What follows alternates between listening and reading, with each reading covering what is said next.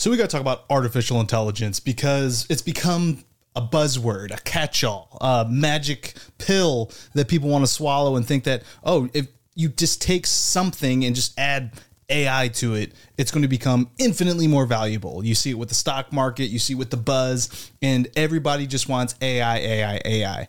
But do you even know what it means in terms of your everyday life? So I think a lot of us are interested in how it helps us with our business, for example. And what artificial intelligence is right now is simply just the ability to use historical data, process it through some pre trained artificial intelligence model. That's the P in the GPT, generative pre trained transformer, and output something I can take action on that I can consume. And it just removes and streamlines a lot of the data analytics, the back end analysis and development it does it does streamline and help augment existing valuable business processes and models. If you have flawed data if you have flawed uh, processes or your business model as a whole is flawed injecting artificial intelligence into it isn't going to fix it automatically. There still has to be some human intervention, especially with like all the data aggregation and analyzing the outputs, refining these artificial intelligence models that are developed specifically for whatever your needs are requires the data scientists. A lot of these data scientists with backgrounds in Python and linear algebra and all the different mathematics that go into it have kind of just been pivoted over to this new artificial intelligence model generation development, whatever you want to call it. Because if we look at here, artificial intelligence, it's been around for quite some time. Uh, let me fix this. There we go. Um, so if you're watching, uh, what I'm looking at right now is this artificial intelligence uh, brief history. Uh, this was from a website, Genuine Impact. All the different graphics that I'm going to be going over, I'll put down in the description of either the podcast or the YouTube video. And it's been around. I mean, I think a lot of us have heard the Turing test, the ability to use something and not know whether or not it is a machine. It would pass if you if you didn't know it was a machine. It would pass what's called the Turing test, and that's after Alan Turing back in um, World War II, 1950s, and whatnot.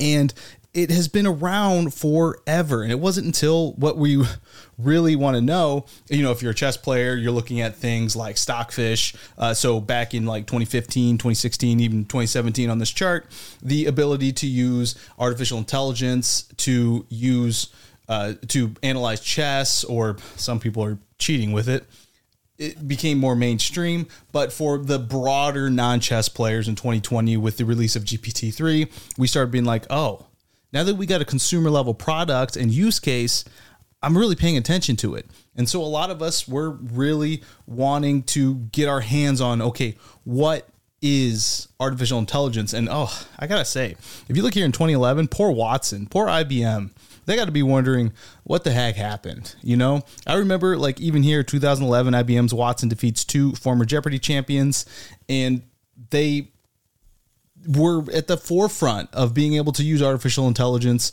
and to answer questions in response uh, to Alex Trebek's questions.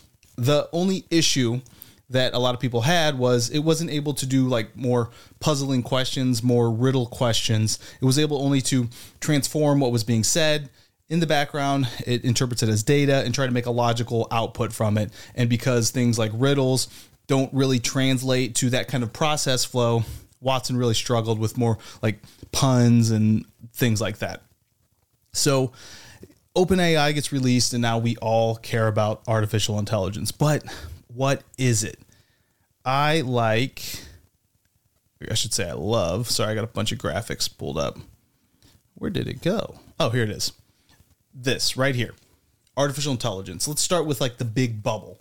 So again, if you're listening, what we're looking at is a graph of exactly artificial intelligence, machine learning, deep learning, um, even within there is generative AI, and then data science. So AI, what is it?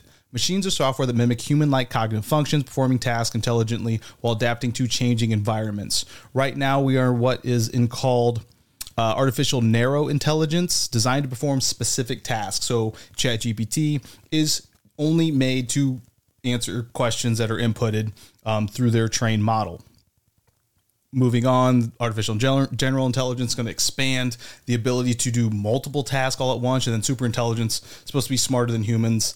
And there's actually an equation you can look at. So, like artificial general intelligence is like the percent it could do better than what percent of the population. Artificial super intelligence is supposed to be 100% of the population.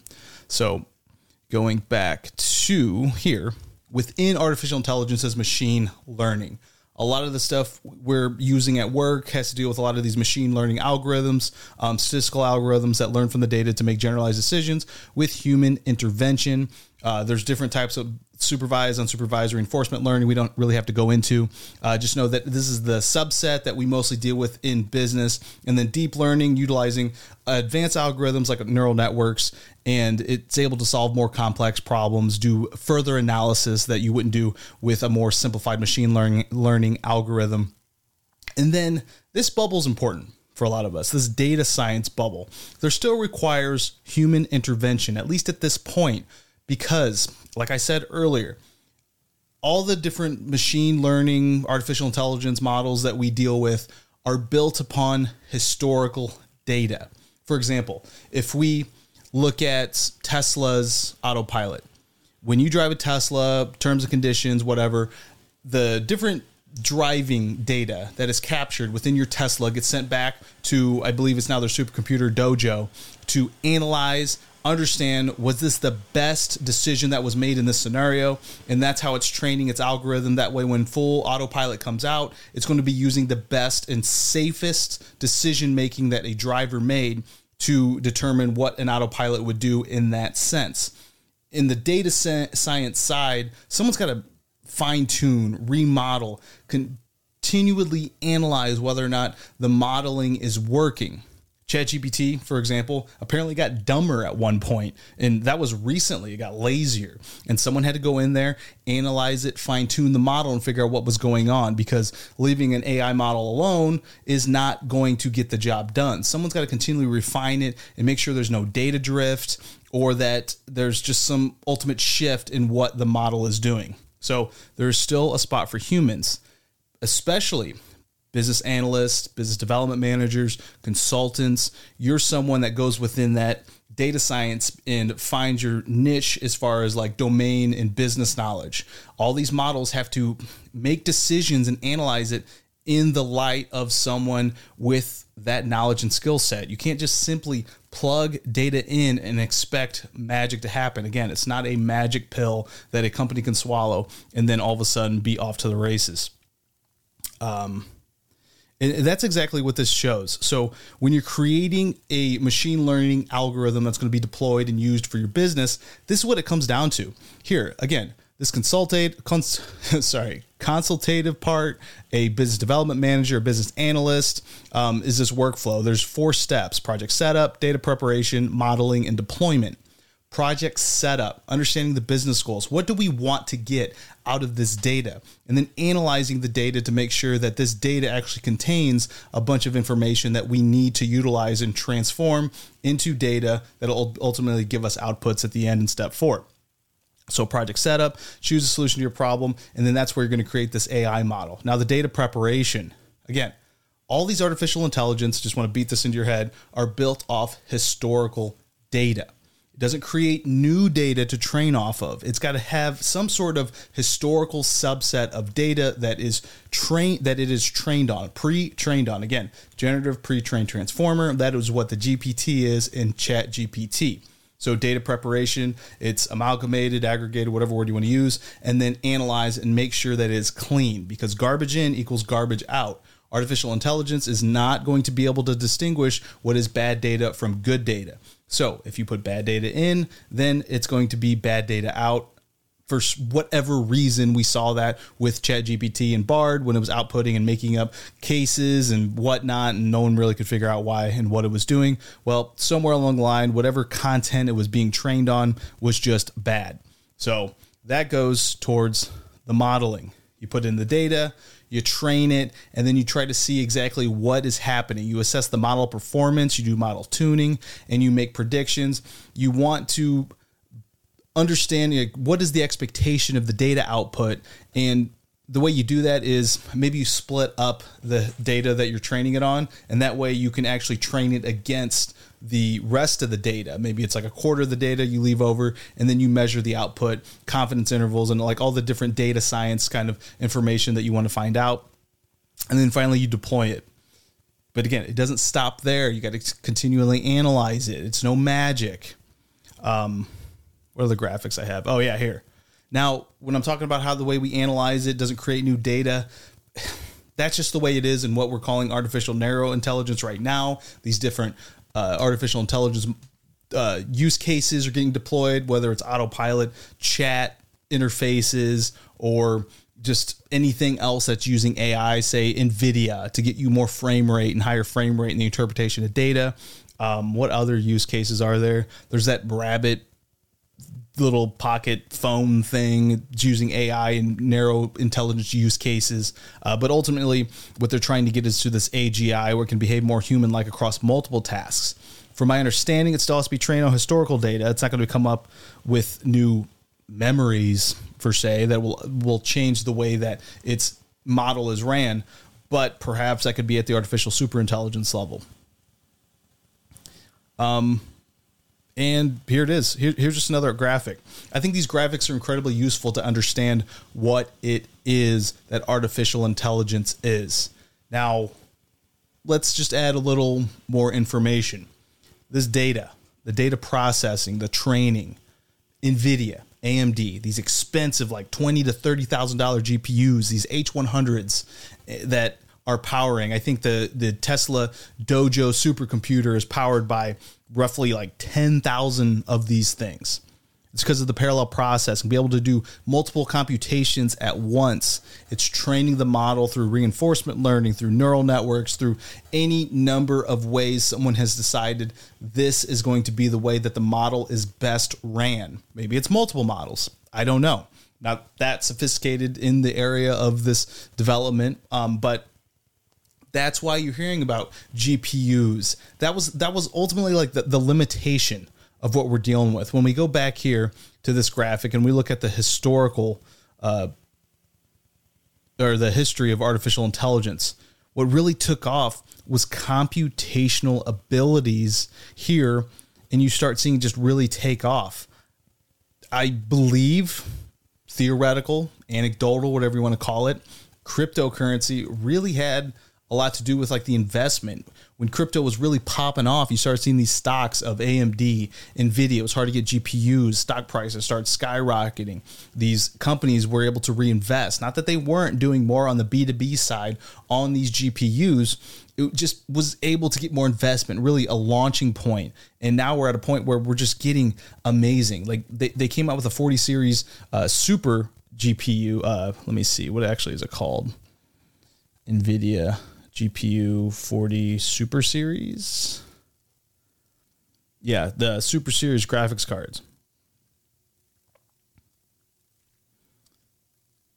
Uh, GeForce RTX 40 Super Series, new heroes debut in the gaming and creating universe with AIs as their super power. So, client side computations for these crazy video games that were showing during the developer conference where when you're playing a game i'll accept your cookies. Sorry i'm okay.